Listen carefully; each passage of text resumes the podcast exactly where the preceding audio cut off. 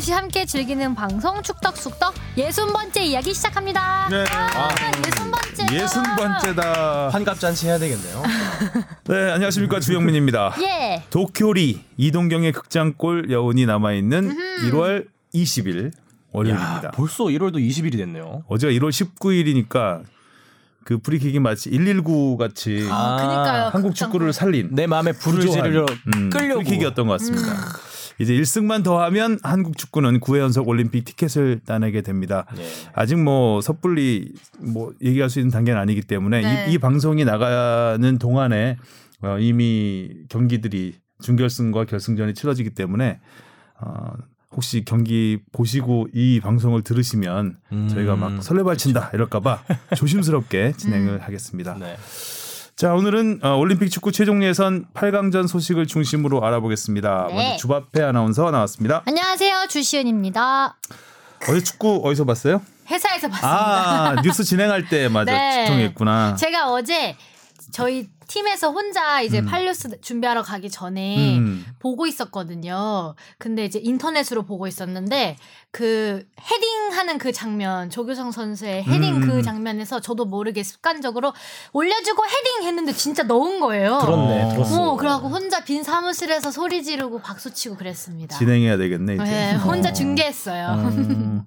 그러면은 뉴스 딱 끝나고 왔을 때 결승골이 좀 이따 네. 터졌구나. 저 때 제가 했을 때는 이제 조규성 15분 정도였으니까. 네, 조규성 선수 골만 얘기하고 음. 그 후에 이제 확인해 보니 2대 1이 되었더라고요. 음. 그 여- 주변에 누구 있었어요? 같이 볼 때?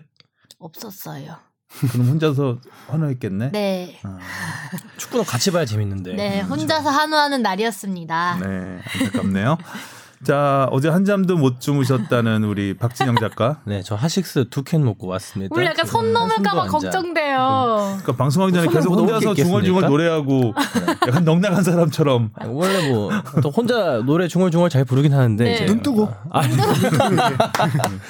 아, 그러니까 어제 그 뭐 비디오머그 야외 촬영도 있어서 한번 현장 구경도 나갔고요. 그리고 개인적으로 그 설 기획 아이템을 하는 게 있어서 그것 때문에 스트레스 받는데요. 아, 이제 평소에 안 하던 그런 스포츠 아, 설 데일리. 아이템을 어, 아, 그러니까 제가 그때 한계를 배웠습니다. 음. 아, 주디를 함부로 날리면 안 된다. 뭐 브레인스토밍 하는 아이디어 회의 자리인 줄 알고 아 뭐 요런 거 어떨까? 요런 거 아- 어떨까? 아, 그 이렇게 의견을 이렇게 된구나. 네. 아. 그래서 그래. 아, 한 번도 안 맡아본 거 이렇게 또 닥쳐서 하니까 뭐 일의 프로세스도 전혀 모르겠고 그래서 좀 많이 방황을 하다 어, 여차저차 어느 정도 이제 완성 단계에 왔는데 네. 그래서 그거를 이제 완성 이제 마무리한다고 좀 밤을 샜습니다. 한숨도 안 잤어요. 엄마 아빠가 들으면 속상해하겠다. 조회수가 좀 잘 나왔으면 좋겠습니다. 아 그래도 지난주에 그 최민정 선수 아이템이 조회수가 정말 잘 나와서 아, 그 어, 어제- 압도적인 경기였죠. 네, 심지어 두 개가 올라왔거든요. 하나는 50, 아, 50m가 제일 짧은 거리 맞죠? 500, 500. 아, 500m. 50m면요. 저기요. 한 2초면 가요, 2초. 아, 2, 3초면 가요. 잠에서 덜겠네. 네, 영어를 한개 빼버렸어요. 아, 재워야 될 것 같은데요, 제가 보니까. 그 반박- 재우고 저기 마이크 빼서 마이크. 50m 너무 선호가 이거 꺼줘야. 이거 무조건 나가겠죠? 500m. 최민정 선수가 네. 50m에서 어떻게 역전을 한다는 얘기야 도대체. 부정 출발밖에 없습니다. 아이, 50m를 뒤집는 거는 그죠? 말도 안 되는 얘기를 자면 서 하고 있습니다.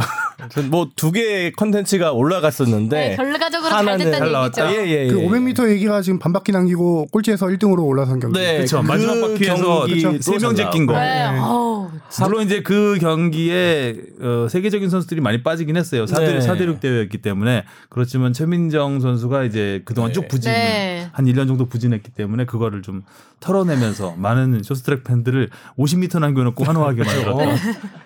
아 이걸 살려주신다. 찌었습니다. 예. 살려주셨어. 3월 달에 세계 선수권이 여기 목동에서 열리죠. 우리 중계입니다. 아, 진짜요? 아, 참고로 하성룡 기자가 또 빙상 담당이어서 어. 빙산. 빙상의 일각이죠. 50m는. 어감 조심해야 되겠다. 나 약간 자. 하성룡 기자 나왔습니다. 네, 안녕하세요. 하성룡입니다. 주말 동안에 육아에 전념했습니다. 육아. 축구는 봤을 거 아니에요.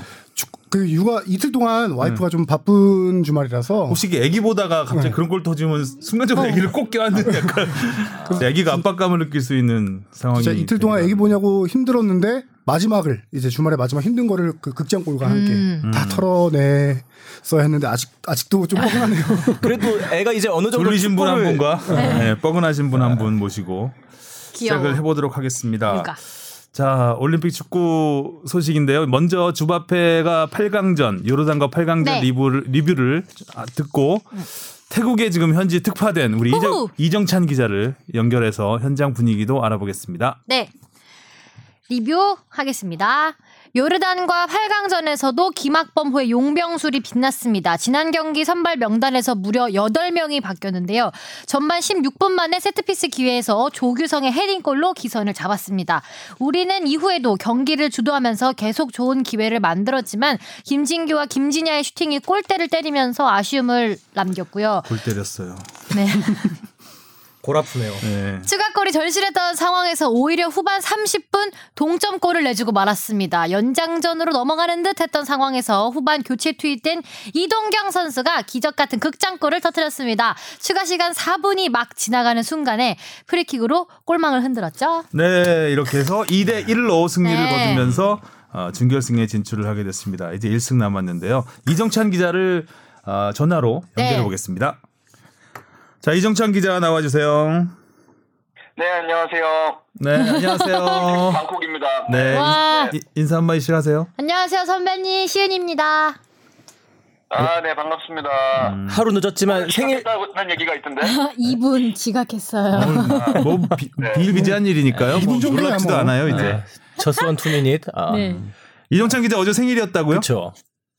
네, 그 경기 전 사전 행사가 있었습니다. 축구협회에서 축구 그 어. 홍보팀에서 아하. 케이크를 준비해 주더라고요. 우와. 그래서 좀 뭐 개인적으로는 생일 소원을 빌면서 음, 전반에 두 골, 후반에 한 골 정도를 이제 소원으로 빌었는데 음. 조규성 선수가 1대1 기회를 놓치면서 아 선, 선물이 약간 애매해졌던 그런 기억입니다. 음. 뭐 결과적으로는 두 골 한 골 세 골 안 쓰니까 그렇죠. 음. 소원이 이루어진 거죠. 네. 자기 생일을 이렇게 알리고 다녀요. 아, 민망하지 않나요? 요즘에는 그냥 카- 카톡에 뜨더라고요. 그래서 아. 다들 이렇게 생일 축하를 해주셔서. 감사하게 생일 축하를 받았습니다. 어, 아, 오늘, 오늘 무슨 얘기 할까 하고 카톡 보냈더니 제 생일이었습니다. 이렇게 왔더라고요. 묻지도 않았는데. 네, 그래서 네. 자, 생일을 축하한 걸로 하고요. 일단 뭐 어제 분위기 경기 끝나고 장난 아니었을 것 같은데 어땠어요? 아 근데 그렇게 들뜬 분위기는 아니었어요. 그러니까 왜냐면 경기 후반 경기력이 조금 좋지 않아서 그랬는지 아무튼 뭐 음. 선수단도 감독도 그좀 어, 아주 들뜨지도 그렇다고 아주 이렇게 가라앉지도 않은 좀 차분한 분위기였던 음, 것 같아요. 그래서 오. 아직 호주하고 경기가 남아 있으니까요. 이제 아무튼 한 번만 더 이기면 이제 올림픽 본선 진출을 확정하니까 음, 그때까지는 조금 더 자중하는 그런 분위기인 것 같습니다. 음. 후반전이 좀 안 좋았는데 왜 그랬을까요? 네네. 일단은 이동준 선수의 부상이 조금 컸던 것 같아요. 이동준 선수가 나가면서 그 4분 만에 이제 골을 허용했거든요. 음, 보면은 이제 추가골 기회를 놓치면서 선수들이 이제 좀 지키려는 마음이 좀 커졌던 것 같아요. 그래서 음. 마- 라인을 조금 내리면서 압박이 사라졌고 공수 간격이 벌어지면서 우리 선수들이 좀 쉽게 쉽게 경기를 풀어나갈 수 있는 상황에서도 어, 상대에게 쉽게 공을 내주고 음. 어, 그러면서 좀 쫓겼던 것 같아요. 이런 부분은 좀 후주전을 앞두고 개선이 좀 돼야 될 것 같고, 어, 이동주 선수는 다행히 그래도 부상이 심각하지는 않은 모양이에요. 어제 음. 경기 후 믹스존에서 밝은 표정으로 나왔고요. 어, 뭐, 종아리 통증을, 근육 통증을 조금 느꼈는데 괜찮은 것 같다고 그러면서 좀 더 자세한 건 아무튼 오늘 이따 훈련장에 가보면 알 수 있을 것 같습니다. 오늘 주바페가 이정찬 기자한테 꼭 물어보고 싶은 아. 게 하나 있대요. 선배님 그 제가 오늘 10시 뉴스에 선배님이 나온 걸 봤는데요. 그 선배님 네. 입으신 흰 셔츠는 거기서 주 구매하신 건가요? 주웠다라는 겁니다. 네? 원래 있던 겁니다. 원래, 네, 원래 있던 거예요. 아, 약간 충격 받으셨는데. 아 그렇구나. 저는 약간 취향이 거기 동남아 취향 느낌인가? 현지 느낌 나게 그럼 준비해 가신 건가요? 아니 그렇게 꼭 준비했다기보다는요. 생일 네, 생일 의상으로 있는 옷이라 있는 옷이라 가져갔습니다. 네. 어떻게 지금 아, 아. 수습하려고 멘트를 자꾸 날리는데 수습은 안 되고. 어, 네. 되게 시원해 보이던데 기능성인가요?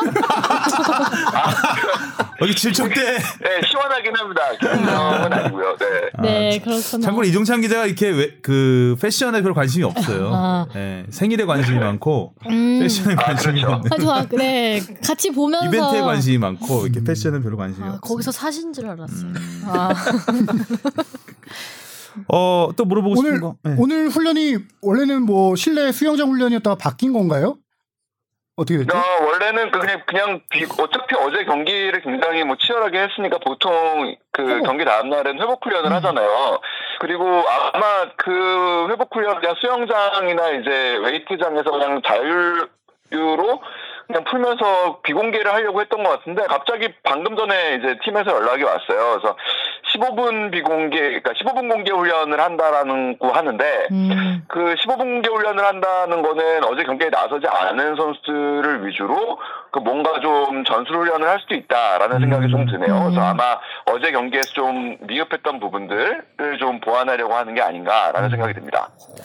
이번 대회에서 매 경기 선발 명단을 크게 바꾸면서 과연 그렇죠, 호주전에서는 어떤 멤버가 나올 것이냐라는 얘기가 많은데 네네네. 아, 보면은 뭐 1차전, 3차전이 비슷했고 2차전과 8강전이 비슷했잖아요. 선발 그렇죠, 명단. 그렇죠. 네. 그렇다면은. 호주전은 그 3차전 멤버가 주력이 될 가능성이 높겠죠? 근데 저 제 생각에는 일단은 뭐그 수비 라인의 포백 그리고 이제 그 앞에 뭐 맹성 원두재 이 듀오는 조금 신뢰를 받고 있는 게 아닌가라는 사실 생각이 들거든요. 음. 그래서 이 그 밑에 일곱 자리죠. 골키퍼를 포함해서 포백과 그 위에 이제 중앙 미드필더 두 자리에서는 그렇게 큰 변화가 있지 않지 않을까라는 생각을 조금 조심스럽게 해보고요. 음. 가장 암튼 관심을 끄는 거는 제가 볼 때는 이번에도. 원톱 선발로 누가 나올까? 음.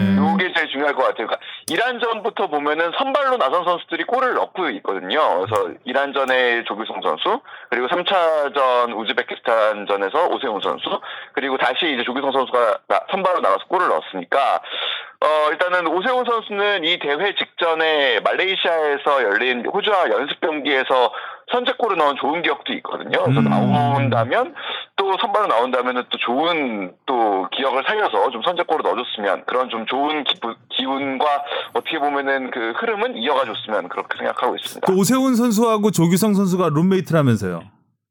아, 그러니까요. 그래서 네. 보통 그렇게 또 좀 같은 포지션 선수들이 한 방에 쓰기도 하는데 이렇게 경기 얘기도 굉장히 많이 한대요. 그래서 음. 어, 선의의 경쟁을 잘 하고 있는 것 같습니다. 음.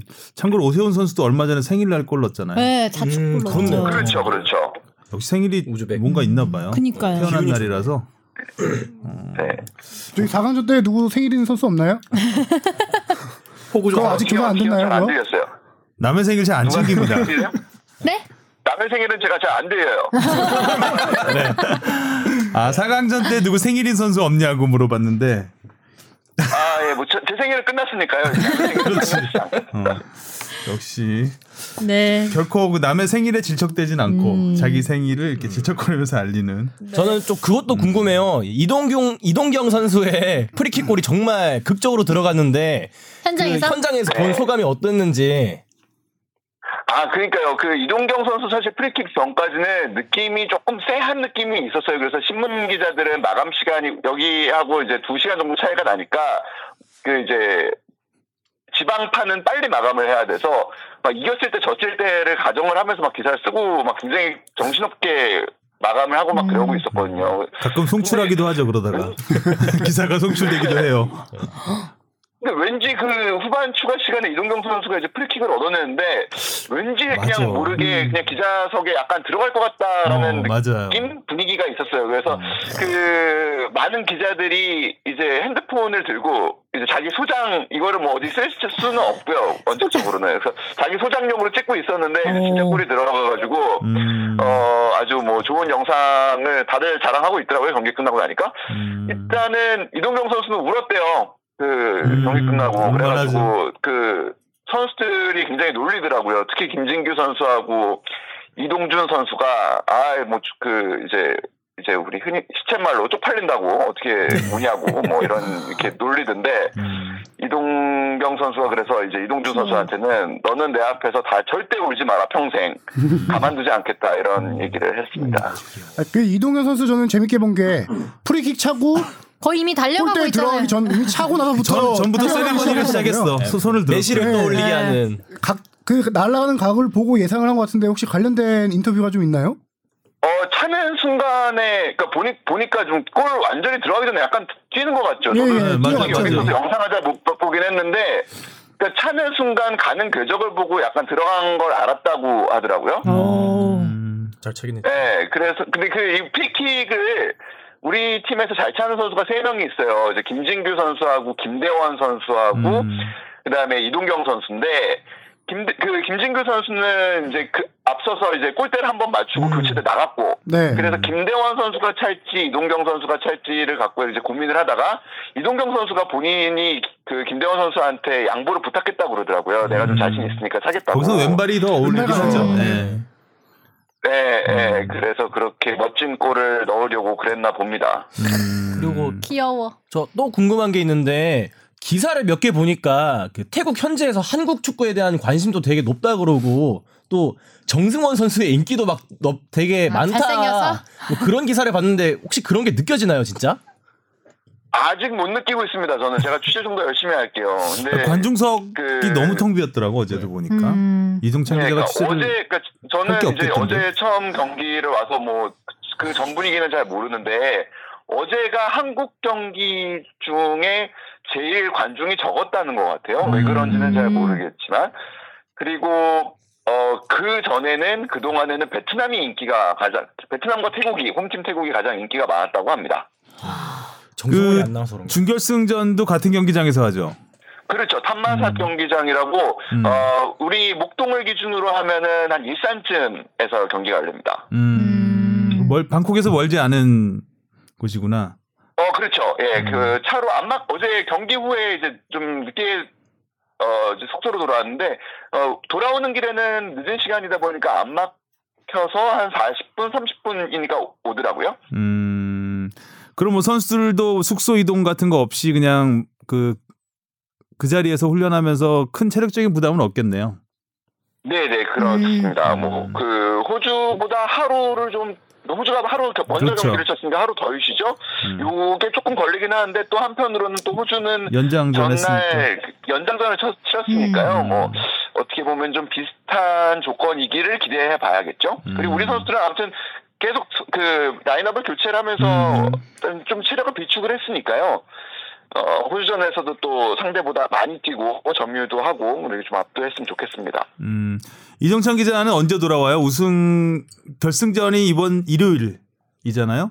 네네. 네. 그러면은 일단은 4강전을 봐야 되지 않을까요? 음. 4강전에서 3, 4위전으로 가게 되면 음. 3, 4위전 다음날 출국을 하게 되겠고 아니면은 뭐 결승전 다음날 출국을 하게 되지 않을까. 어. 기본적으로 올해 일단 하고 싶습니다. 네. 혹시 아니, 가정과 떨어져 있어서 그런 건 아닐까요? 아니 다음 주 축덕수덕 나오라고. 다음 주 축덕숙덕이 화요일인가요? 네. 네. 네, 결승전을 가도 음. 그래서 안 그래도 그렇게 말씀하실 것 같아가지고 그 화요 결승전을 가도 화요일 새벽 도착이더라고요. 오, 그럼 딱이다. 화요일 새벽 5시, 6시 정도 도착하는데 아, 잠푹 자고 나오면 되겠네. 갈게요. 네, 회사로 갈게요. 회사로 갔다가 퇴근하면 되지 않을까 싶- 싶은데요. 음, 알겠습니다. 어, 어쨌든 뭐 결승까지 가서 승점 우승 승점보를 꼭 전해주길 바라겠고요. 다음 주에 뵙겠습니다. 네, 다음 주에 뵐게요. 네. 안녕. 안녕히 계세요. 네. 그래도 이겨서 되게 밝게 그러게. 통화할 수 있어 좋네요. 이종찬 기자가 작년에 그 폴란드 그쵸. 20세 이하 월드컵 네. 가서 그러니까 질- 계속 질척질척대면서 꾸역꾸역 음. 음, 결승까지 취재를 하고 왔었는데 아, 이번에도 좀. 이게 보면 취재 기자도 그런 기운들이 있긴 해요. 음. 자기가 가는 경기에서 꼭 가면 지는 그 시기가 있어요. 주영민 기자님은 어떤 편이었나요? 저는 원래 되게 잘 이기는 스타일이었거든요. 굉장히 많은 승리 요정 승리 요정 같은 그러니까 가면 이기는 경기를 굉장히 많이 보고 왔었는데 최악의 상황은 런던 올림픽이었던 것 같아요. 음. 런던 올림픽은 제가 메달을 하나도 못 땄고 아. 가는 경기를 다 졌어요. 그리고 사고가 났어요. 그때 장미란 선수가 마지막 시기 놓치면서 메달 못 땄죠. 그다음에 사재혁 선수가 아. 그때 팔 골절되면서 중간에 어, 탈락했죠. 그 다음에 그 다음에 유도의 그 김준호 선수인가? 아니, 아니 조준호 선수. 조준호 선수. 조준호 선수는 심판 그 판정. 아, 판 판정 어. 50 그게 많이 50파문으로 네. 저 결승 진출 못했죠. 그 다음에 어, 신아람 선수 펜싱에 에, 마지막에 아, 초의 눈물. 사건의 현장에 제가 다 있었어요. 그러네요. 그리고 그, 그리고 아테네 올림픽에 그 우생순 신화를 썼던 여자 핸드볼 대표팀이 8강에서 탈락하는 현장에서 제가 있었습니다. 아이고야. 그래서 가는 경기는 뭐 모조리 다 져가지고 그때 무슨 막아낀 그 음. 대회였던 것 같아요. 근데 그걸 빼면은 어뭐 2002년 월드컵도 그랬고 여러 가지 네. 2010년 남아공 월드컵도 음. 그랬고 음. 되게 좋았던 기억들이 많았어요. 근데 이정찬 기자가 최근에 이런 기운을 갖고 그쵸. 있지 않나. 음. 저도 아까 그 얘기 하려는 건데 정찬 선배가 출장 간 대회 인천 아시안 게임 음. 축구 담당 우승- 금메달. 우승 시켰죠. 음. 그다음에 우승 시켰대요. 시켰죠. 아, 네. 그다음에 뭐저 베트남 스즈키컵도 출장 갔었고 아 그렇죠, 그렇죠. 어. 그 대회도 베트남을 우승시켰죠. 어.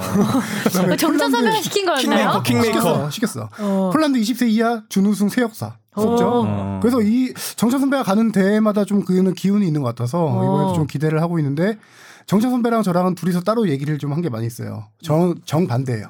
축구에 한해서 아 진짜요? 축구에 한해서 음. 마이너스에서 어. 마이다스에서 온. 그렇죠. 브라질 월드컵 조별리그 탈락, 아이고. 러시아 월드컵 조별리그 탈락. 아이고야. 그다음에 최근 랩하는 것 같아 무슨. 최근 조별리그 2019년 탈락. 1월달에 아시안컵 갔는데 가자마자 8강 아, 3일 만에 왔어요. 아, 맞아. 금방 오셨죠. 자카르타 때는 누가 가셨어요? 자카르타. 그 이정찬 선배가 정, 아, 이정찬. 자카르타 또 금메달 때도. 2회 연속 금메달 땄구나. 그렇죠. 와 대박이다. 그래서 순서상으로는 정찬 선배가 갈 출장 순서이긴 했어요. 근데 이제 에, 누가 갈지 이런 얘기가 나올 때 내심 이제 내야 가면은 이거 회사에 분명히 안 좋은 기운.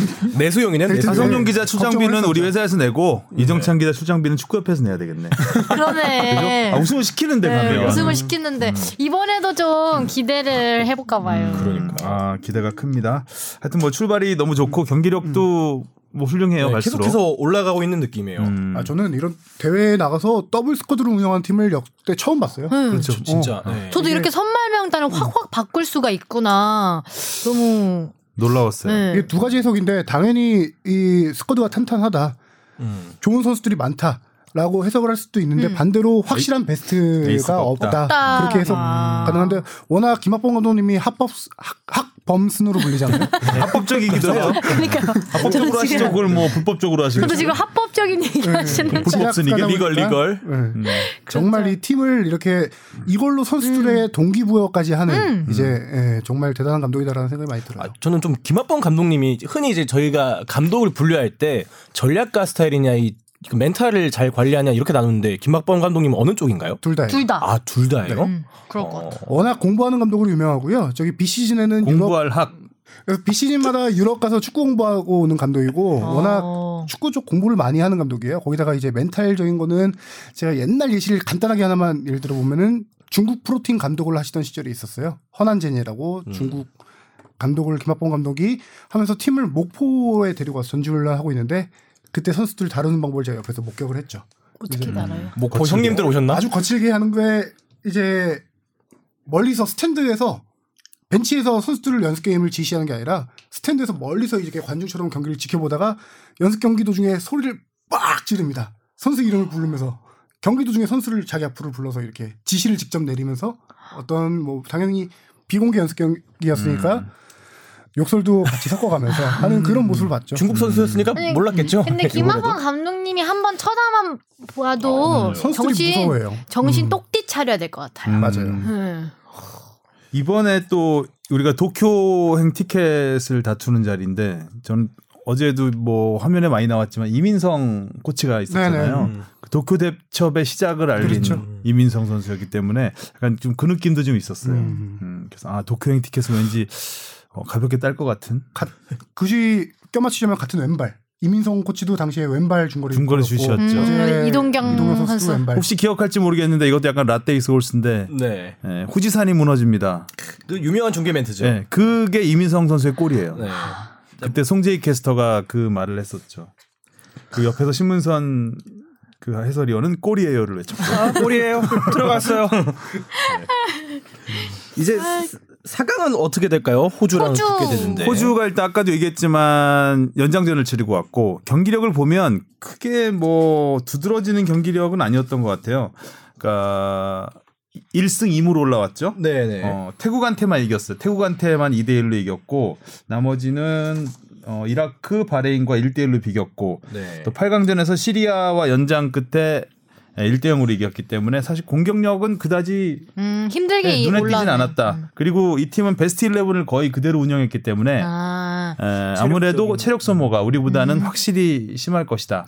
또 베스트 11딱 정해져 있으면은 전략과 전술을 보기에도 좀 파악하기 그렇죠. 좋을 것 파악, 같아요. 그렇죠. 네. 그렇죠. 어. 선수 파악도 용이하고. 어우, 주바, 주바페가 네, 주예리. 어. 주바페 아나운서님께서 아주 어, 예리하셔. 님님님. 축잘 알림이 되셔가지고 네. 이제 그럼- 이제, 이제 하산할 때가 되신 것 같아. 어, 추갈못을 한 번 더 모셔야 되지 않을까 싶은데 원래 추갈못 역할을 하려고 온 거 아니었어요? 아 제가 아니, 계속, 제가 계속. 제가 계속 알못 하겠습니다. 제가 알못이죠. 아, 떡이고 여기는 축떡이고 어감이 좀 별로 안 좋은 거 아니에요? 네. 잠 못 자고 떡 됐잖아. 네, 맞아요. 그, 그 반대쪽. 얘기해 보면은 우즈벡이 어우 아랍에미리트를 오 대- 크게 5대 네, 5대 1로 그러면서 이겼죠. 죽음의 조가 맞았나 생각이 들고 어, 그런 네. 다른 팀의 경기력이 의외로 그 아랍에미리트가 베트남, 북한 그조였거든요. 네. 음. 아랍에미리트가 조 1위로 조 올라온 거 1위로 아니에요? 올라오는 건데 어. 우리 조 5대 1로. 2위였던 우즈벡의 네, 두드려 맞았어. 음. 근데 우리는 그조 2위한테 한 골차 승리. 그렇죠. 어떻게 된 거지? 그러니까요. 축구란 이렇게 상대적이랍니다. 네. 근데 사실 우리가 좀 아까 이종찬 기자도 얘기했지만 후반 한 10, 10, 10여 분 지나면서부터는 내려왔어요, 확실히. 음. 이제 지키려고 하는 게 좀 보였던 것 같아요. 그리고 공을 걷어내는 과정에서 너무 많이 미스가 있었어요. 아, 음. 그러니까 오- 답답했죠? 오히려 내려오니까 미스가 네. 많아지더라고요. 막 골문 앞에서 막 이게 혼전 상황일 때 아찔아찔한 너무 놀랐어요. 어제 보면 물론 유효 슈팅 수는 우리가 11개, 어우 많았네요. 요르단이 2개. 굉장히 뭐 차이가 많이 났지만 그 우리는 뭐 너무 아깝게 골대 두 번 맞고 조규성 선수 예, 찬스도 너무 아쉬웠고. 요르단 골키퍼가 잘하더라고요. 네 맞아요. 네, 진짜 잘, 잘 막았어요. 김대현 선수 어, 들어가는 줄 알았는데 한두 골 이상 막은 것 같아요. 어. 진짜 그걸 손 막던. 끝에 살짝 조르단인 줄 알았어 음. 나는 요르단 조르단. 골키퍼가 점프력이 좋더라고요. 그니까요. 근데 뭐 우리가 유효 슈팅을 두 개밖에 허용하진 않았지만 그 문전 그 페런스 박스 주변에서 좀 위태위태한 네, 맞아요. 미스들이 몇 개 있었죠. 하여튼 어 이동경 선수 놀라웠, 살렸어. 어, 놀라웠습니다. 근데 그 오세훈 선수는 정승원 선수가 찬골 어깨 맞아서 맞고 음. 굴절돼서 들어가서 오세훈 선수 골로 인정된 거. 네, 그게? 이제 그 3차전에서 네. 어, 정승원 선수가 찾는데 세레머니 다 했는데 다 했죠. 하트 하트까지 날리고. 그리고, 어. 오세훈 선수가 생일이어서 시- 주심이 기록원이 기록원이 케이크를 좀 먹었나 봐요. 아, 근데 이게 워- 그 거기 AFC에서 하는 얘기는 그게 이제 그 정승원 선수의 슈팅이 수비수를 맞고 클리어가 됐다고 본 거래요. 그러니까 수비수가 막았다고 본 거래요. 그래서 맞고 튀면서 오세훈 선수 맞고 들어갔기 때문에 오세훈 아. 선수의 골이다라고 얘기를 했대는데 중계를 봐도 음. 수비 맞은 게 잘 안 보이는데 참 살짝 스쳤어요. 대단한 눈인 것 같아요. 어. 옷깃으로 클리어한. 네, 네. 그렇구나. 보통 이제 클리어하면은 이제 수비수가 막은 걸로 기록이 되니까요. 그걸 이제 약간 그런 애매하게 아, 그래서 그래서 그렇구나. 막아서 다시 시작한 걸로. 그래서, 그래서 오세훈 선수 맞아서 들어간 걸로 이렇게 되는 그렇죠. 그래서. 오세훈 맞고 들어가서 오세훈이 골인 걸로. 아 근데 규정상으로도 원래 마지막 선수 맞고 나가면 마지막 맞은 선수가 골 되는 거 아닌가요? 아니, 그 이제 골문을 향했을 때는 아, 골문을 판단하는 거죠? 기록원은 음. 이게 골문을 향한 유효 슈팅이었나 그래서 유효 슈팅이라면은 수비수를 맞고 들어가도 자책골이 아니죠 아그 그 선수를 룰이랑 맞고 똑같은 예. 거네 자책골 룰이랑. 기억나는지 모르겠지만 2002년 월드컵 3, 4위전에서 송종국, 송종국 선수의 중거리 슛이 차두리 선수의 엉덩이를 엉덩이를 맞고 들어갔어요. 엉골? 어, 네. 골이 엉- 깊었네요. 엉슛이라고 그때 네. 그 했는데 만약에 그 누굴 맞고 들어가 야 된다면 뭐이 규정까지는 아니겠지만 음. 뭐 차두리 선수의 골도 골의 기여도도 있긴 이- 음. 굉장히 큰 거죠 사실 어찌 보면 엉덩이는 또 방향을 빡- 바꿔놨으니까 오세훈 선수가 생일빵을 아주 제대로 맞았네요. 네, 그래서 하트 세레모니가 다 했는데 막 급하게 다시 막 그래서 경기. 끝나고 그 경기 구 경기 공 매치볼. 예, 매치볼을 네, 가- 정승원 선수 가져갔다고. 예, 했다고 협상을 했다고 음, 하는 리포트를 봤습니다. 네, 웃기다. 자 올림픽 축구 얘기는 여기까지 하겠습니다. 네. 자 올림픽 축구 얘기하느라고 댓글 청취자 여러분들의 댓글 소식 조금 미뤘습니다. 네. 어, 먼저 댓글 소통 잠깐 하고 가겠습니다. 네. 이번에 저번에 약간 저희가 또그 라떼. 에 대해서 얘기를 음, 해서 음. 그런지 라떼에 대한 반응이 음. 좋더라고요. 그리고 또 제로 니모님이 오랜만에 천 캐시 후원해 주셨습니다. 세뱃돈이네요. 네, 네. 씨.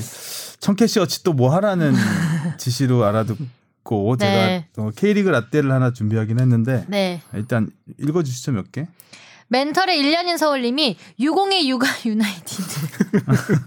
축덕숙덕은 세대 차이도 꿀잼 요인이네요. 음. 지난주 방송 들으면서 유- 왠지 나올 것 같다. 유나이티드 어, 유나이티드 공. 나올 것 같다는데 음. 역시나 주마패가 어, 어, 신세대시네요. 굉장히 신선했어요 유나이티드로 보는 게. 우리는 당연히 기름으로 봤거든요 이거를. 그러니까 이게 세대 차이가 물과 기름이야. 네. 아니 그리고 제가 이걸 봤는데 다 무슨 얘기를 하는지 우리 동네 고양이 순시미님이 음. 90년대 뉴욕 제과 지오다노 타워 레코드 뭐 어. 미드나잇인 파리 영화처럼 방송 듣고 그때로 타임슬립한 기분이었습니다. 미드나잇인 서울 강남역 이런 느낌을 드셨대요. 어, 뉴욕제과 지오다노는 지난번에 이정찬 기자가 얘기를 했고 타워 레코드를 모르나요? 네. 아, 이거 뭐 음반 회사인가요?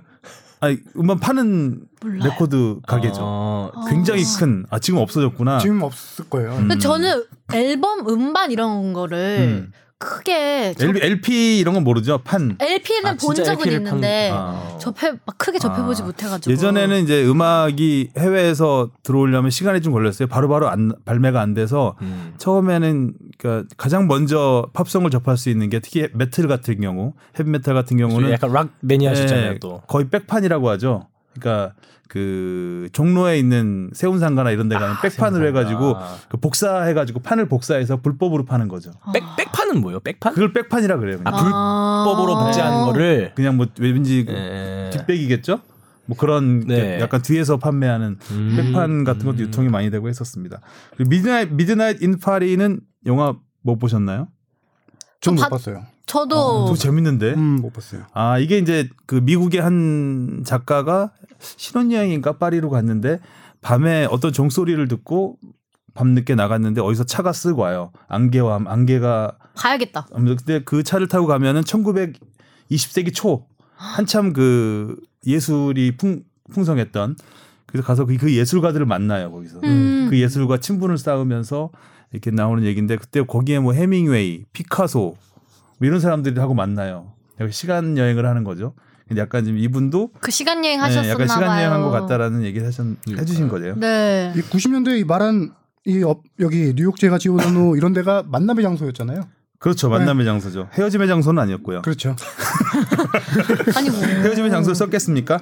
아 참고로 제가 이 얘기 이 방송을 제 와이프가 잘 안 듣는데 한번 듣더니 아니 왜 90년대 그 라떼 키워드 하나를 뺐냐면서 지적을 했는데 파르페 파르페? 파르페 알아요? 먹는 파르페 거. 알아요. 먹는 이렇게 거. 이렇게 이렇게 파르페 알아요? 90년대 그 카페 전성기에는 그 나름 굉장히 고급스러운 생크림 특히 여대생들이 이렇게. 많이 시켰던 그게 이제 아이스크림하고 네, 과자도. 좀 있고 과일도 좀 네, 넣고 네. 주스도 좀 넣고 음. 우유 넣거나 해가지고 이제 그 주스 컵에다가 맞아요, 맞아요. 아이크림 아이스크림 그 동그랗게 두 덩이 넣고 위에 넘치게 이렇게. 예.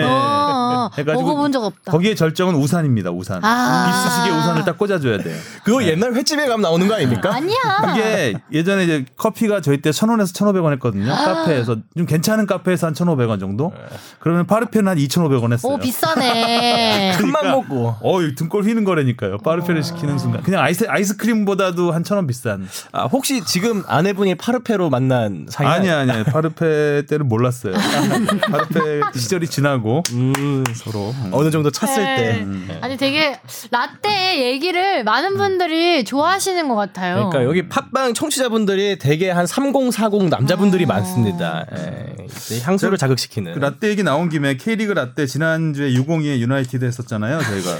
이번에 어디에 뭔가요? 이번에 대우 로얄즈라는 축구단 지금 그 부산 부산 아이파크의 아이파크. 전신입니다. 음, 어, 대우 로얄즈가 참 굉장한 명문 구단이었죠. 그렇죠. 음, 그 1983년 원년에는 실업팀으로 참가했다가 아, 세 번째로 프로팀으로 재창단을 한 팀입니다. 이 그 대우 로얄즈의 전신이 세안 축 세안 자동차 축구단이라고 어. 실업팀이 이제 대우 로얄즈가 대우로 바뀌면서 대우 로얄즈가 된 거고요.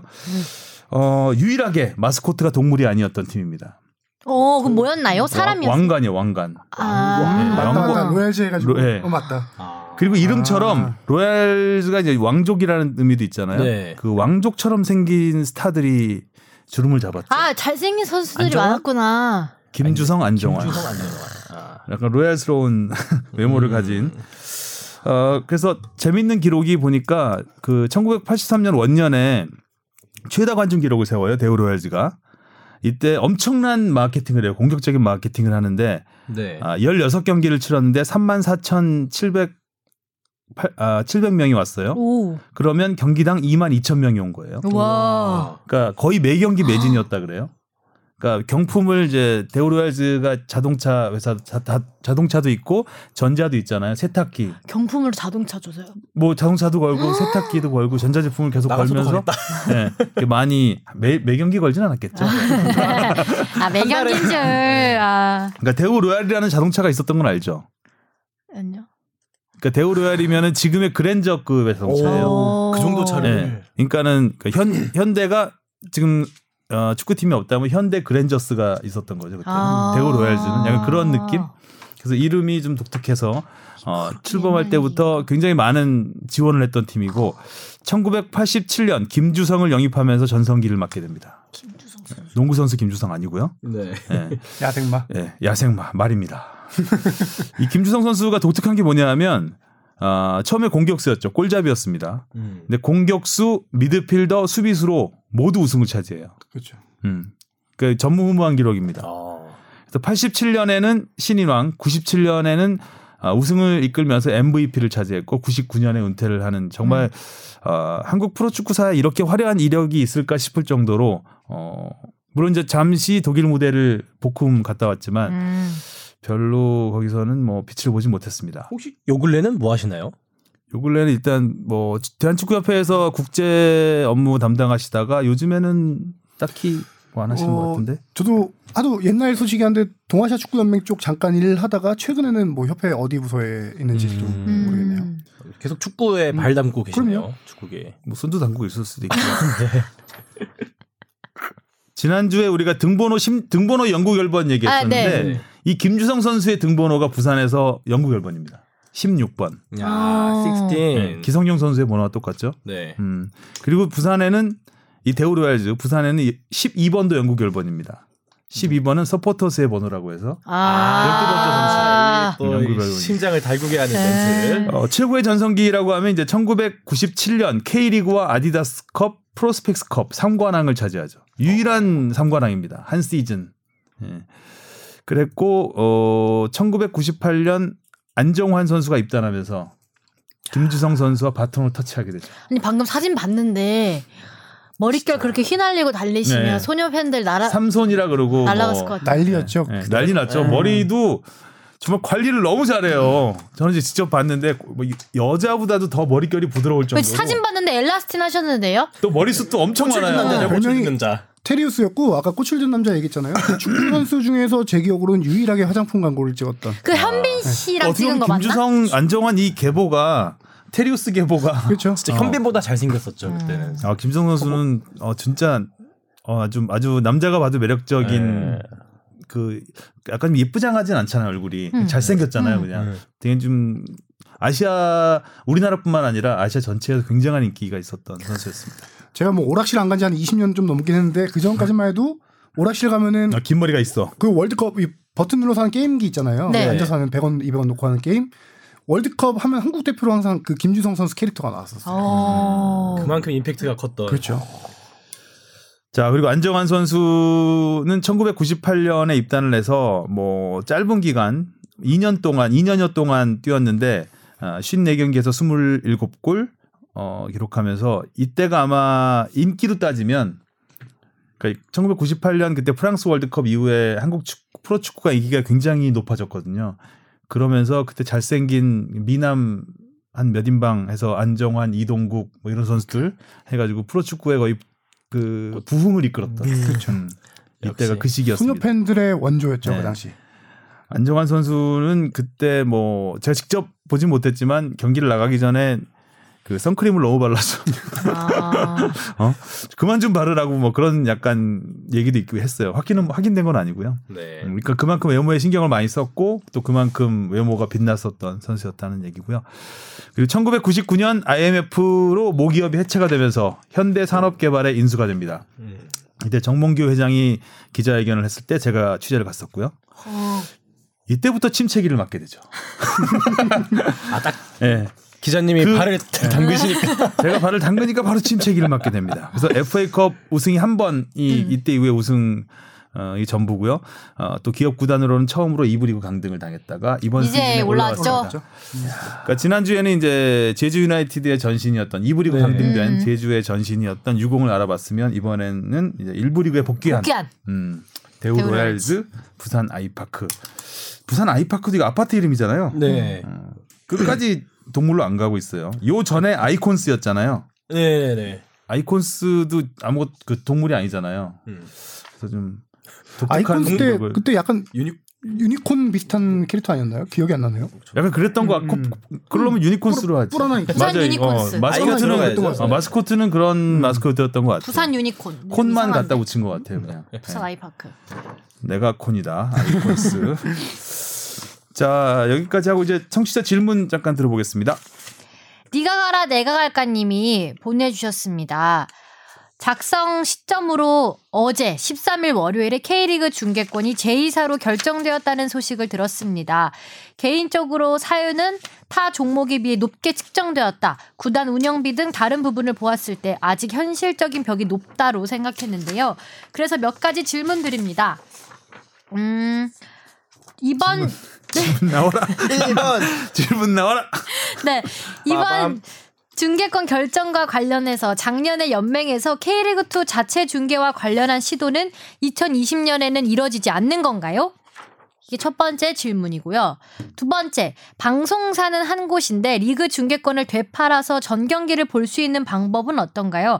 어렵지만 방송국의 현실 입장에 대해 알려주셨으면 합니다. 네, 이거 네. 먼저 듣고 한번 가볼까요? 음, 자 하성룡 기자. 뭐 중계를 아직은 확정한 건 아니고 우선, 우선 협상, 협상. 기간인 거고요.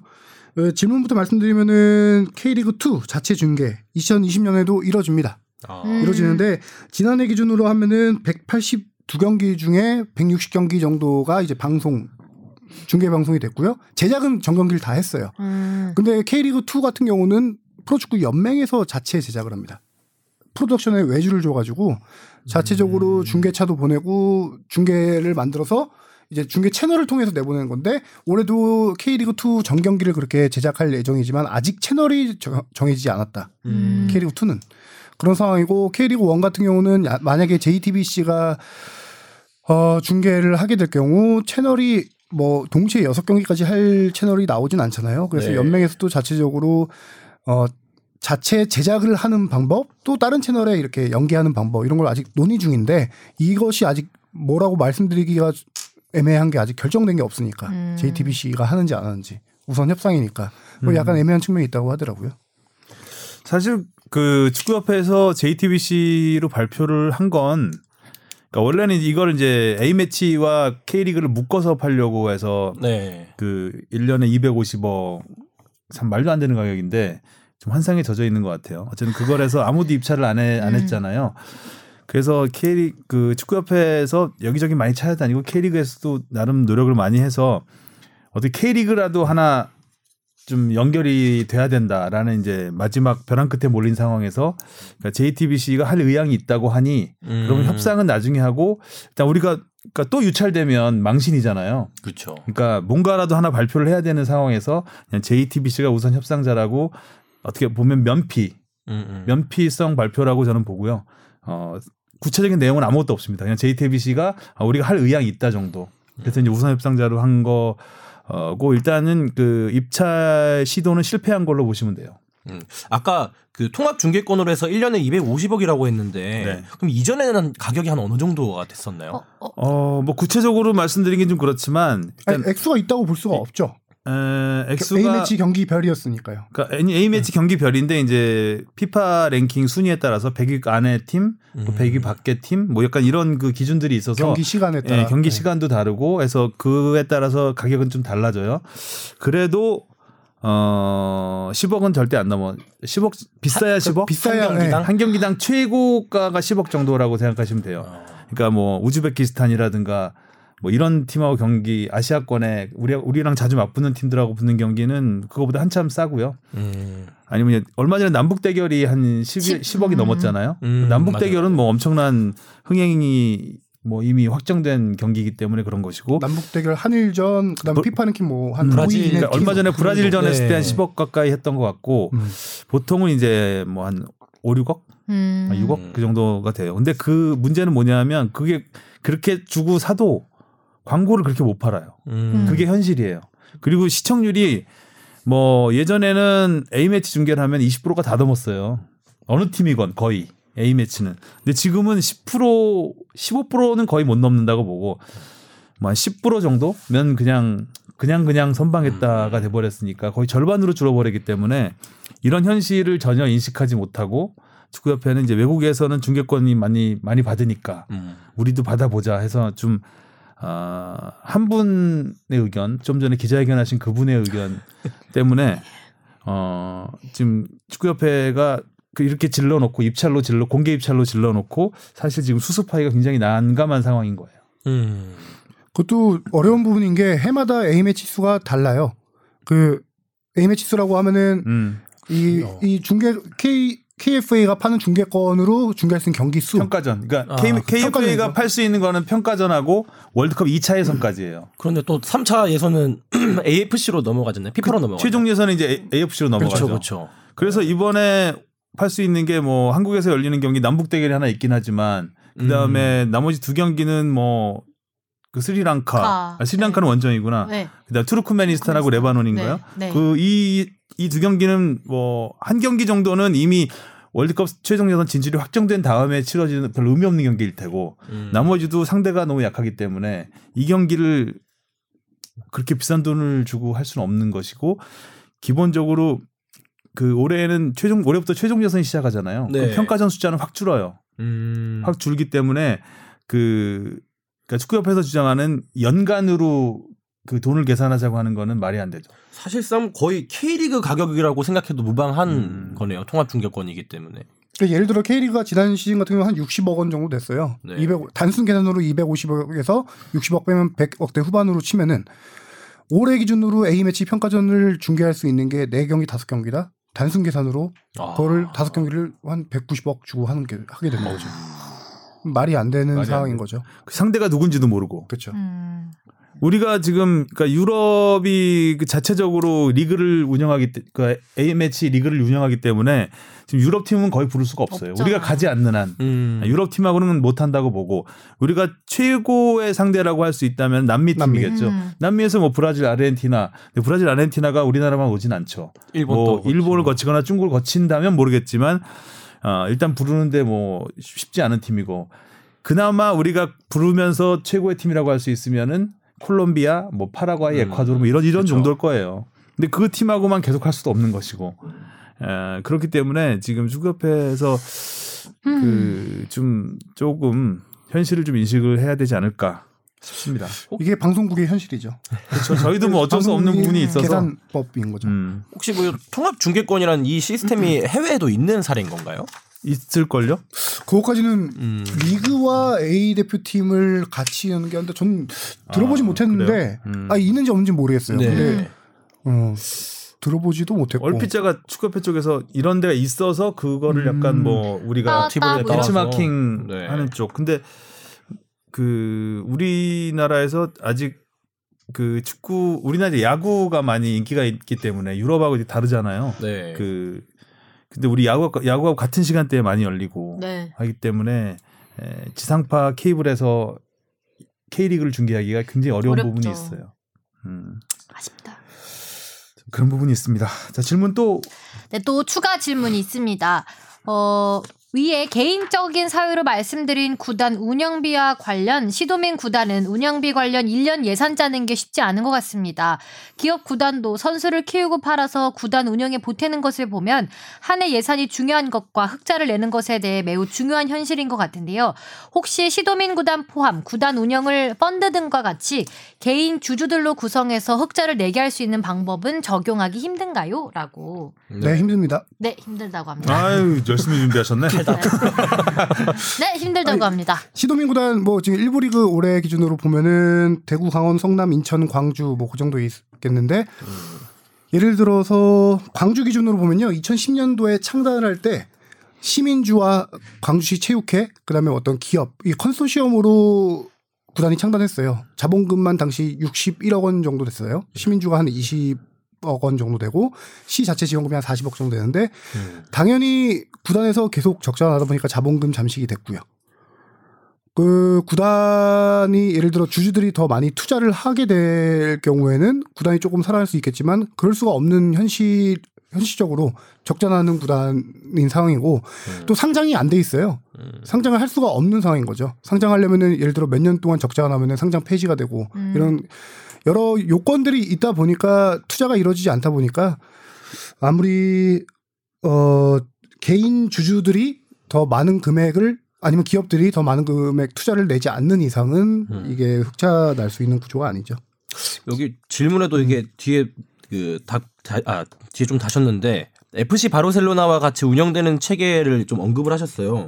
이거 바르셀로나는 어떻게 운영이 되는 건가요? 바르셀로나가 상당히 특이한 구조죠. 다른 구단들은 이제 어 구단주 예를 들어 기업을 운영하는 구단주가 있거나 아니면은 뭐 카타르 구강 이런 우리 많이 들어봤잖아요. 만 음. 저기 누구죠? 카타르 북공? 맨시티? 갑자기 이름이 기억 아, 안 나. 만수르요? 아, 만수르. 만수르. 뭐 그런 네. 이제 기업들이 운영하는 경우도 많은데 바르셀로나 구단 같은 경우는 회원들이 주주예요. 그러니까 바르셀로나 카탈루니아 지방에 네. 그 지역 주민들이 창단할 때부터 모집해가지고 그 사람들이 한 시, 오. 근데 얼마 많지 않아요. 10, 한 20만 명이 좀 안 되거나 그래요. 바르셀로나가 그 스폰을 받은 게 얼마 안 됐어요. 그렇죠. 아. 네. 2000년, 2010년 이전, 이전까지는 아마 앞에 보통 여기 뭐 여기 유니- 네, 핸드폰. 핸드폰도 달고 뭐 전가 전자회사도 네. 달고 배팅 회사도 달고 하잖아요. 이거 안 달았어요. 유니, 유니세프만 달고 뛰고 그쵸. 이랬다고요. 근데 그- 최근에는 그 이후에 좀 그러니까 후원 스폰을 받기 시작하면서 그거에 대해서 그 뭔가 바르셀로나의 뿌리를 흔드는 것이다라는 그 비판도 좀 있고 했었죠. 음. 그 부연 설명해 드리면은 2006년 정도부터인가 유니세프 앞에 달았는데 그것도 돈 받고 단 게 아니고요. 음. 유니세프와 협약을 해서 유- 아주 선의 선이에요 선의. 야. 유니세프를 달아주고 심지어 구단 수익의 몇 프로를 유니세프에 기부하겠다. 와. 근데 2000 시- 아까 10년 정도라고 하셨는데 10년인가 11년인가 음. 이제 최초로 상업 광고를 가슴에 달기 시작하죠. 음. 어 그게 지금 현재는 아마 라쿠텐 일본 기업 라쿠텐일 아, 맞아요, 맞아요. 건데 어제 기억으로는 연간 한 6,400, 500만 달러 정도 되는 것 같아요. 연간. 음, 네. 엄청나네. 메시 몸값 감당하려다 보니까 음. 그렇죠. 그래서 바르셀로나 같은. 경우는 상당히 전 세계적으로도 특이한 주주들이 운영하는 음. 구단이에요. 주주 총회가 열리는데 거기서 회장까지 구단 회장까지 주주들이 뽑아요. 음. 임기 6년인데 어, 또 재밌는 사실 하나는 그 지금 아 이름이 갑자기 또 기억이 안 나네요. 그 바르셀로나 회장 만수르. 이러갔나? 메르 메르톰 아 회장 회장 등 베르통은 아니죠? 예 아니 베르통원. 메르시 메르텐스. 아니죠? 아 갑자기 이름이 기억 안 나는데 하여튼 이 이사진들은 무보수예요. 음. 이게 그 다- 카탈루니아 카탈루니아가 맞나요? 카탈루니아 네, 맞아요. 지방. 카탈루니아 지방에서 바르셀로나 구단의 보드진이 된다는 것 자체가 명예 이상의 것이에요. 그러니까 카탈루니아가 어. 그 스페인 전쟁으로 굉장히 상처를 상처를 음. 많이 받은 지역이잖아요. 네. 그래서 지금도 독립을 하기 위해서.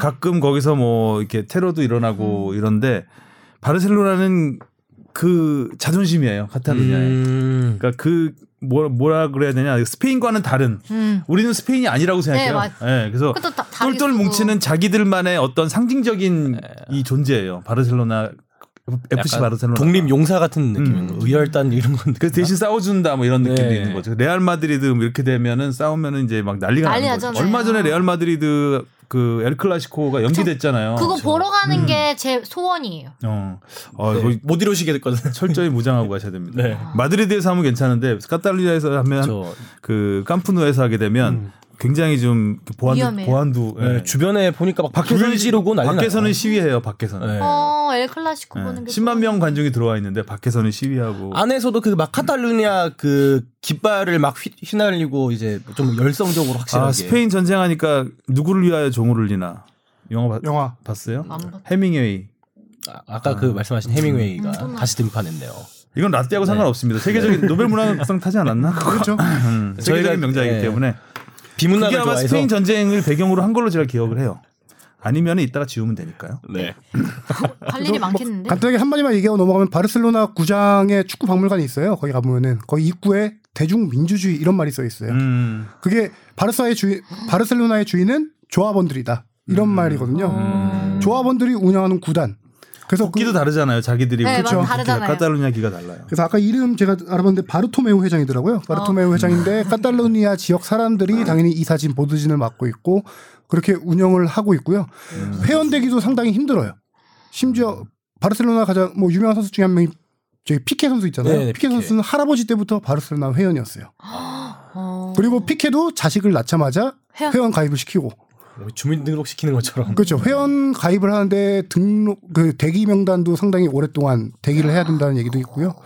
그 그쪽 카탈루니아 지역 사람들끼리 똘똘 뭉치는 힘이 있기 때문에 구단을 그렇게 운영해 가는데 실질적으로 이 회원들이 내는 어 회비만으로는 구단 운영의 5%도 안 돼요. 근데 이제 이 사람들은 그 수익을 가져가는 게 아니고요. 수익이 나더라도 모든 걸 다 구단에 환원해서 구단 발전을 위해서 쓰는 거거든요. 하나의 종교를 넘어선 국가라고 보면 돼요. 그 바르셀로나 팀 자체가.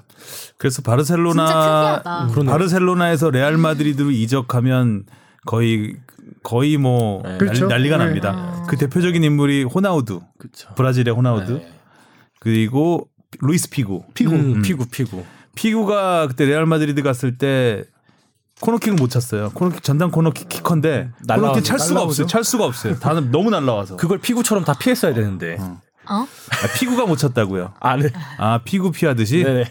아, 미안합니다. 어, 좀 자고 와라. 네네. 아유. 지금 2시가 안 새벽 되겠네. 2시인가? 안 되겠어. 음. 자고 오래.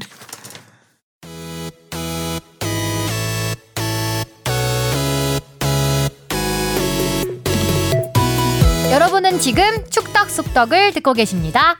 쭉 들어주세요. 자 일단 뭐 여기까지 얘기를 하고요. 우리 해외파 얘기 좀 해보죠. 네. 어, 손흥민 선수가 7경기째 무득점, 토트넘은 4경기째 무승, 리그 8위로 하락했습니다. 그런데 토트넘은 올 시즌 첫 원정 클린시트를 그게 366일 만이래요. 비겼어. 와포드하고 비겼어요. 와포드 의미를 부여해야 되나요? 1년하고 하루 더 했다. 와포드가 한 달 전만 해도 거의 꼴찌였던 팀인데 최근에 엄청 감독이 예, 바뀌면서. 감독 바뀌면서 네. 4승 1무로 상승세에 이긴 팀이긴 해요. 근데 경기 내용이 어, 너무 대등해서 어, 토트넘이 질 수도 있었던 페널티킥 막은 거 아니었습니까? 막았죠. 어, 막았죠. 맞아. 가짜니가가 못 어. 막았으면은. 손흥민 선수를 보니까 아, 와포드가 정말 너무 치열하게 하던데요 수비를. 음. 손흥민이 잡으면 거의 두 명씩 붙고 슈팅 기회를 거의 주지 않는 슈팅도 뭐 수비수 맞고 다 꺾이고 이랬잖아요. 어, 최근에 손흥민 선수를 막는 방법 각 구단들이 다 공통된 네, 것 같아요. 네, 네. 최소 두 명 이상 복수로 붙이고 후방에서 날라오는 그 롱패스를 차단하기 위해서 한 명이 손흥민 선수를 붙고요. 한 명이 공간을 차단하더라고요. 보다 보니까. 예전에는 그 앞공간이 비어서 손흥민 선수 스피드를 활용해서 갔는데 이제는 장점을 많이 파악됐다.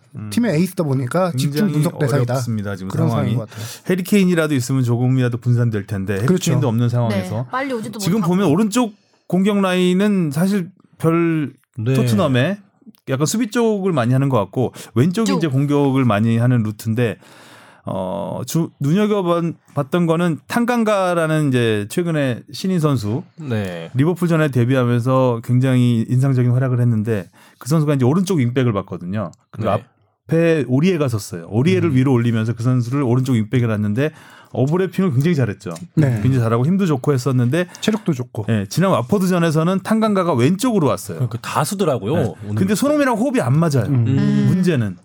그러니까 차라리 베르통원이나 뭐그 데니? 로즈? 데니 로즈나 이런 선수들은 네. 아, 손흥민을 아니까 손흥민한테 맡기는데 맡기고 자기는 좀 더 수비적으로 나가는데 종종 거의 전문 용어로 쫑난다 그러나요?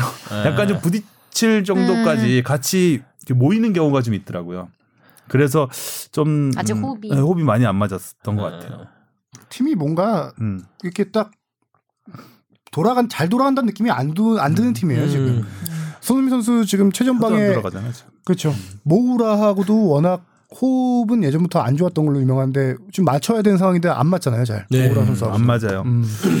저는 개인적으로 보기엔 그 무리뉴가 부임하고 나서 한 몇 경기 동안은 이제 그 비대칭 전술로 잘 먹혀 들어갔다가 그 첼시전에서 램파드가 딱그 그 비대칭 전술을 막기 위한 맞춤 전략을 또 들고 왔어요. 그때 쓰리백을 안 쓰다가 쓰리백을 들고 왔던 걸로 기억을 하는데 그 이후로 뭔가 다른 팀들도 이 비- 비대칭 전술에 익숙해지면서 확실하게 이 무리뉴의 토트넘을 확실히 간파하고 있지 않나. 음. 예. 또 다른 해답도 못 찾고 있는 상황이고요. 토트넘이. 아, 좀 하여튼 무리뉴가 어, 굉장히 어려울 것 같아요. 일단 이적 시장 아직 얘기는 없죠. 지금 최전방 공격수 얘기가 많이 있는데 음. 심지어 최근에는 저기 카바니 아니면 어, 카바니 뭐 얘기. 요렌테 얘기. 있고 네, 맞아요. 저기 누구죠? 벨기에 괴물 공격수 아이 루카쿠요? 오늘따라 이름이 생각이 안 나네요. 루카쿠는 말고 루카쿠 말고 루카쿠는 지금 잘하고 있고요. 그렇죠. 인터밀란에서 잘하고 있고. 벤테케, 아, 아, 벤테케. 벤테케. 벤테케, 크리스탈 팰리스의 벤테케, 네. 뭐 AC 밀란의 아, 이게 자꾸 방송 나와서 물어보시면 안 돼요. 피아텍. 준비를 하고 오세요. 피아텍. 네, 지금 뭐 여러 선수 얘기 나오고 있는데 아직 음. 뭐 구체적으로 얘기 나온 게그 네. 윤곽 나온 게 없는 것 같아요. 음. 최근에 이 제데손 페르난데스라는 선수가 영입이 됐는데 이 선수는 바로 나왔죠. 좀 네. 어떤 선수인가요? 그- 약간 에릭센 같은 활약을 기대하고 데려온 음. 선수 중앙 미드필더. 저도 뭐 경기를 보진 못했는데 이제 기사로만 봤을 때는 어, 중앙 미드필더로서 야- 약간 좀 떠오르는 떠오르는 선수. 음. 포르투갈에서 약간 좀 기대되는 유망주 정도. 네. 근데 은돈벨레 꼴이 나지 않아야 되는데 문제는. 요즘 유망주 말고 좀 농익은 선수를 한 명 데리고 왔으면 좋겠어요. 지금 세세뇽도 그렇고 로셀소도 그렇고 다 뭐 젊고 어린 네. 어린 선수들이라서 좀 팀을 어느 정도 이끌어줄 수 있는 그런 선수가 더 와, 오면 좋을 것 같은데요. 손흥민이 나가는 게 빠르지 않을까. 음, 그게 더 아, 빠를 수 있어요. 지금 뭐 이미 지금 이적 시장에서 옮길 만한 어, 그런 거물급은 없는 네. 없어 보이고 아유. 오죽하면 요렌테를 다시 데려오려고 했겠어요. 자 그리고 권창훈 선수가 오랜만에 골 소식을 전했습니다. 네. 독일 프라이부르크가 마인츠를 2대 1로 이겼는데 권창훈 선수 선제골 아주 멋있었어요. 네, 음. 발리 날라차기. 감각적 감각적인 아웃프런트 그- 아웃프런트로 골 장면이 그 분데스리가 로고 있잖아요. 이렇게 발차기 하는 어, 그렇죠. 날라차기. 그 모양이랑 딱 그렇죠. 똑같더라고요. 네. 분데스리가 아, 이슈 권창훈- 아, 방금 전에 어감이 좀 억양이 이상했나요? 무슨 이제 분데스리가. 분데스리가라 그래. 아, 분데스리가라 어, 그래서 분데스리가 이랬어요. 네, 분데스리스리가 아, 권창훈 선수가 좀 더 팀에서 이제 자리를 잡을 수 있는 계기가 된 골이 아닐까라는 생각을 하는데요. 권창훈 선수가 솔직히 이적 후에 부상으로 많이 힘들어했거든요. 네. 이적 당시에도 부상을 안고 이적했었고 그다음에 음. 부상을 늘 안고 있는 선수가. 많아요. 예. 그 이게 권창훈- 참 그렇죠. 이게 습관도 아니고 이렇게 다치는 선수는 계속 다쳐요. 약간 부상운이 계속 있는 선수인 것 같아요. 그러니까 좀 플레이 스타일 자체가 좀 붙는 스타일이기 음. 때문에 거기다 근데 K리그 있을 때는 부상이 많지는 않았어요. 음. 유럽 가서 이제 한 번 다치면 또좀 계속해서 또 다치고 보니까 이렇- 그때 음. 십자인대였나요? 햄스트링이었나요? 뭐였죠? 프랑스에서 한창 잘 뛰다가 아 그때? 아키, 아킬레스건이었어요. 아킬레스건, 아킬레스건. 아킬레스건. 오. 그 이후에 목뼈 네. 미세골절도 있었고 미세골절도 종아리 근육 부상도 있었고 그러니까 한 군데가 조금 하자가 나면 다른 데로 버티는 그런 게 음. 있고 또 좀 중심 예, 무게가 밸런스가 또 깨지니까. 예, 밸런스가 음. 깨지니까 자꾸 자꾸 여기저기 다치는 것 같아요. 모든 스포츠가 마찬가지인 것 같아요. 항상 이 권창훈 선수 보면은 또 얘기 나오는 게 이청용 선수잖아요. 그 스토브리그에 네. 그 이준모 트레이더가 있, 트레이너가 있어야 되는데 아, 아직 안 봐서 몰라요. 아, 봐야 돼요. 네. 스토브리그가 이지만 하나. 그런 분을 한 분 영입해야 되지 않을까요? 연예인 트레이너 중에 좀 괜찮은 분. 그렇죠. 권창훈 선수는 이제 부상에서 많이 좀 회복해서 제대로 된 기량을 펼칠 시기가 아닌가라는 생각이 들어요. 독일 언론에서는 한국 대표팀 차출을 되게 안 좋게 보고 있었거든요. 그동안 부상에서 좀 나자마자 데려가고 또 부상당하고 맞아요. 그런 좀 악순환이 고리가 이어졌었는데 당분간 뭐 3월까지는 A매치 기간 없고요. 없으니까. 네, 그래서 권창훈 선수 이번 골 계기로 좀 팀에서 네. 많이 도약할 수 있는 계기가 되지 않을까 또 싶습니다. 아무래도 이 살아나는 걸 바라는 게그 도쿄 올림픽에 만약에 출전하게 된다면 와일드 오, 와일드 카드로 거론된다. 가장 유력하죠. 예, 유력하니까요. 자 그리고 프랑스 리그에 우리 윤일록 선수가 네. 진출을 했어요. 야, 음, 그야말로 몽펠리에. 깜짝 이적이었죠. 네. 깜짝 이적. 그건 아셨어요? 아니요, 아니요. 아, 왜냐면은? 이적 시장 소문을 제가 뭐 간혹 전해드린 것도 있었는데 네. 아, 윤일록 윤일록 선수 안 나왔잖아요. 어 중동이 유력했었어요. 음. 네. 그 소문이 파다했었고 K리그에서도 뭐 울산이 관심을 보였었고 했는데 이 선수가 그러니까 설명을 드리자면은 요코하마 원래 일본 J리그에서 뛰던 뛰다가 제주로 1년 동안 임대를 왔었죠. 요코하마와 계약 기간이 1년 남아 있었는데 음. 구단에서 이 선수를 프리 에이전트 FA로 풀어준 거예요. 아. 그 이유가 뭐냐면은 요코하마가 윤일록 선수 없이 지난 시즌 J리그 우승을 차지했어요. 음. 요- 이 윤일록 선수를 데려온 호주 출신의 포스테코글루 감독. 이 옛날에 대표팀도 이끌었던 유명한 감독인데 이 선수가 윤희록 선수 영입했는데 이 선수가 적응을 좀 못했고 음. 임대를 보냈는데 그 팀이 우승했어. 그럼 현지 전력을 유지하거나 여기서 추가 보강을 하거나 해야 되거든요. 판단을 서기에 윤일록 선수는 내 그 우리 스쿼드 안에 없어도 되겠다라고 판단을 해서 구단과 잘 풀어줘서 구단이 약간 배려를 해준 거죠. 음. 원하는 팀 찾아가라. 잘 됐네요. 지금. 그래서 FA가 되다 보니까 이적료 없이 이적을 하다 보니까 좀 더 선택지가 넓어졌던 거죠. 음. 그러던 와중에 몽펠리에 구단이 이제 뭐 올 시즌 제주에서 활약 당연히 봤을 때고 동아시안컵에서 대표팀으로 뛰던 활약을 보고 영입 제안을 했는데 그 사이에 이제 중동 이야기가 많았다고 했잖아요. 중동 중국에서 당연히 거액 연봉 제안을 했었죠. 음. 근데 윤희록 선수는 몇 년인지 기억이 안 나는데 2016년, 15년인가 저희 FC 서울에서 뛸 때 포르투갈 리그에서 제안이 왔었어요. 근데 당시에는 FC 서울이 보내지 않겠다. 음. 어릴 때부터 유럽 진출이 꿈이었는데 이번에 기회가 찾아오니까 자기는 연봉보다는 꿈을 쫓겠다. 꿈을. 어, 그렇게 해서 야. 몽펠리에를 선택을 하게 됐죠. 저랑 동갑이네. 나랑 동갑이야. 몽펠리에가 지금 보니까 6위의 랭크가 네, 되는 리그 거. 육- 몽펠리에 괜찮은 팀이죠. 옛날에 2011, 12 시즌에 로랑 블랑인가? 그 선수도 있었던 것 같은데. 블랑? 블랑, 블랑. 네, 블랑. 잘하는 팀이네. 그 지루 선수 잘 알죠? 지루 선수가 아, 있을 당시에 음. 까- 그 당시 프랑스 리그 우승을 차지했던 아. 네. 2012년이었나? 11, 12 시즌일 네. 거예요. 네. 포르투가 13위네. 아무튼 그런 뭐 팀인데 구단에서 신경을 많이 쓰고 있대요. 구단에서 이번에 입단 영상 발표할 때 깜짝 스타일. 영상 음. 만들고 강남 스타일 추시고 막. 거 했잖아요. 아유, 근데 원래는 강남이요. 에이전트 회사에서 타워 보도자, 레코드 있나 보면. 보도자료를 낼 생각이었는데 구단에서 특별 요청을 했대요. 구단에서 깜짝 발표 이렇게 하겠으니까 아. 에이전트가 따로 어, 발표하지 나름 말라. 굉장히 신경 써서 오. 했더라고요. 구단에서 많이 신경을 요새 썼다고 하더라고요. 프랑스 리그가 한국 사람을 좋아하네요. 한국 마케팅이 어, 그렇죠. 먹힌다고 그러니까 보르도에서 좀 열심히 하니까 보르도에서 이렇게 좀 괜찮다고. 추천 좀 해줬나? 야, 한국 이게 잘 돼. 아니 지난 시즌에 저희 권창훈 선수 디종에서 잘했죠. 맞아. 또 음. 황의조 선수 올 시즌 가서 뭐 잘하고 있죠. 하니까 한국인에 대한 시선이 바뀔 수밖에 없고요. 음. 지금 보니까 13번째 한국 선수예요. 프랑스에서 아, 뛰는. 그렇게 많이 뛰었었나요? 앞, 앞서 뭐 서정원, 안정환, 박주영, 정조국, 남태희, 뭐 권창훈, 석현준, 황의조 뭐 그렇게 해서 13명 정도 있는데 음. 당장 어 저기 윤일록 선수 같은 경우는 원래 이렇게 입단하면은 한국 돌아와서 정리를 한 다음에 다시 가거나 그런데 지난 주말 훈련부터 팀에 합류했대요. 그래서 어. 최대한 빨리 이제 데뷔전을 치르는 것을 목표로 하고 있고 그렇죠. 구단에서 제 생각에는 지금 이 앞에 공격수 3명이 이 팀은 좀 스쿼드가 두텁진 않더라고요. 보니까 공격진이 음. 올 시즌 리그에서 28골인가 넣었는데 앞에 앞선 공격수 3명이서 17골인가 넣었어요. 그래서 윤현석 선수의 당분간 역할은 좀 조커가 되지 않을까. 음. 장점이 최전방과 이선 모두 다 설 수 있는 장점이 있거든요. 네. 그래서 조커로 당장 26일 날 디종전이 있는데 아직 뜰지 안 뜰지 모르겠지만 그 데뷔전 전에 빠르게 컵대회가 하나 있는 것 같아요. 컵대회가 오늘 새벽에 했죠. 아, 이? 경기에는 명단 제외됐었고 아, 이겼나요, 몽펠리? 예, 이겼죠. 아. 어. 이 경기에는 뛰지 오, 않았는데 뿌듯하다. 어, 못 경기장에서 직접 관전을 했다고 해요. 음. 행운에. 황의조 선수는 오랜만에 풀타임 뛰었는데 음. 프랑스컵 대회 그렇죠. 32강에서 탈락을 했고 네. 여기서 제가 이 기사 보다가 좀 재밌는 게 있어서 어, 이제 그 이번에 프랑스컵 32강에 올라온 팀 중에 네. 그 아프리카 남동 쪽에 있는 작은 섬, 그 마다가스카르. 레위니옹 마다가스카르 오른쪽에 어. 조금 작은 섬 레위니옹이라는 섬이 있는데 이게 프랑스령이에요. 아. 이 팀에 있는 아마추어 팀 생페 생피에로아 이 팀이 32강까지 올라와 가지고 굉장히 큰 화제가 됐었더라고요. 오. 그 내용을 내용을. 보니까 경기를 하려고 매 경기 6천 마일, 9,500km를 이동을 했대요. 프랑스에 와서 경기를 해야 되니까. 야. 아, 너무 힘들었겠다. 그래서 이 팀이 만약에 16강에 올랐으면 엄청난 화제였을 텐데 32강에서 패했고. 아이고야. 네. 그러면서 이런 음, 좀 아주 눈에 띄는 얘기가 있어서 소개를 해드렸고요. 그리고 프리미어리그에서는 리버풀이 맨유를 또 이겼죠 오늘 새벽에. 네. 예, 그래서 22경기 연속 무패.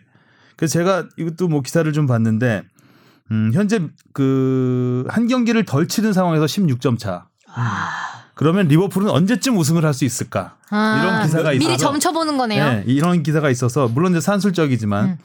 그래서 리버풀과 맨시티가 지금의 승률을 유지한다고 했을 때 3월 14일에 에버튼 원정에서 우승이 확정된다고 해요. 3월 14일. 근데 에버튼은 아시겠지만 리버풀과 머지사이드 더비 라이벌 팀이잖아요. 그렇죠. 음, 네. 그러니까 라이벌 팀 원정 가서 우승을 확정할 수 있다는 얘기가 있었고 참고로 지난해 그 어, 에버튼 원정에서는 0대 0으로 비겼다고 했습니다. 음. 그래서 이, 이 무승부가 맨시티 우승에 결정적인 역할을 했죠. 리버풀이 승점 1점, 1점 차로. 되는 혹시 그 3월 14일 에버튼전이 몇 경기 정도가 남나요? 그때쯤이면?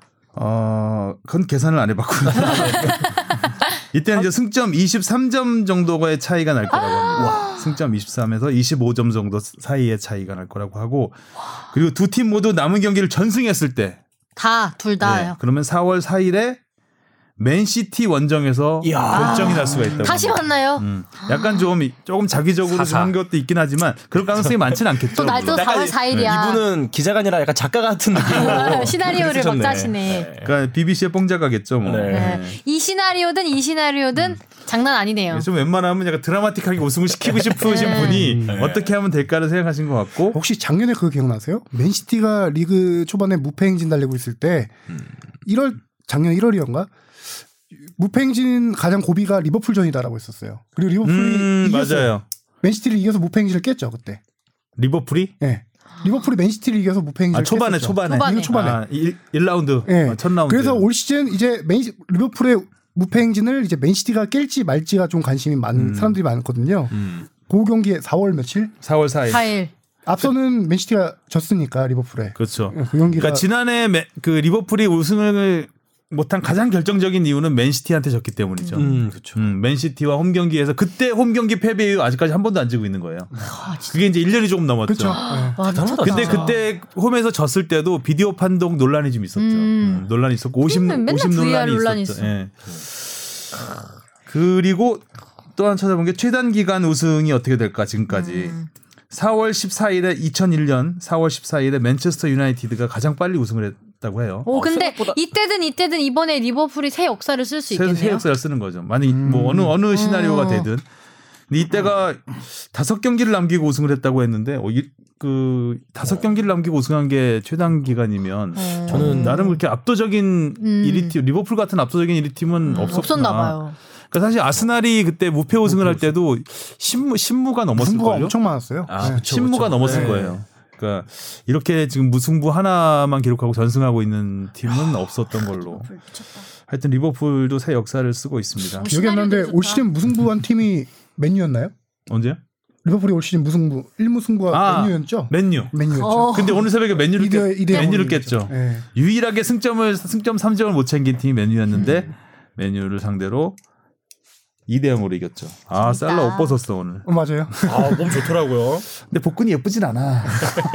약간 음. 조규성 선수가 골 넣고 어. 살짝 올라갔을 아니야 골못 슈팅하고, 넣고 슈팅하고. 못 넣고 이렇게 했어. 아, 못 넣고 맞아 네, 이렇게 못 썼는데. 넣고 이렇게 했어요. 이 자식 못 넣었는데 했는데 아니 근데 복근이 멋있네 이랬어요. 그러니까 딱 못는 어치만 보여줬나 봐. 네, 맞아요. 넣었으면 벗었는데 아, 그럼 경아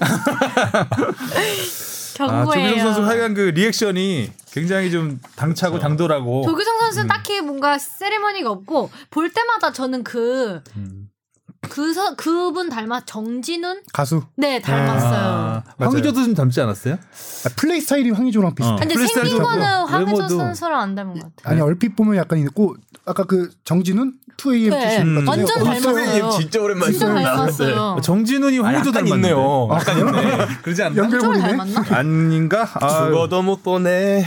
자 오늘 얘기는 여기까지 하겠습니다. 네. 아 지금 그러니까 앞으로 일주일이 정말 조마조마하게 지나갈 것 같은데 그러게요. 음, 이정찬 기자의 기운을 받아서 꼭 우승을 하고 다음 주에 봤으면 좋겠고요. 네. 음, 으악.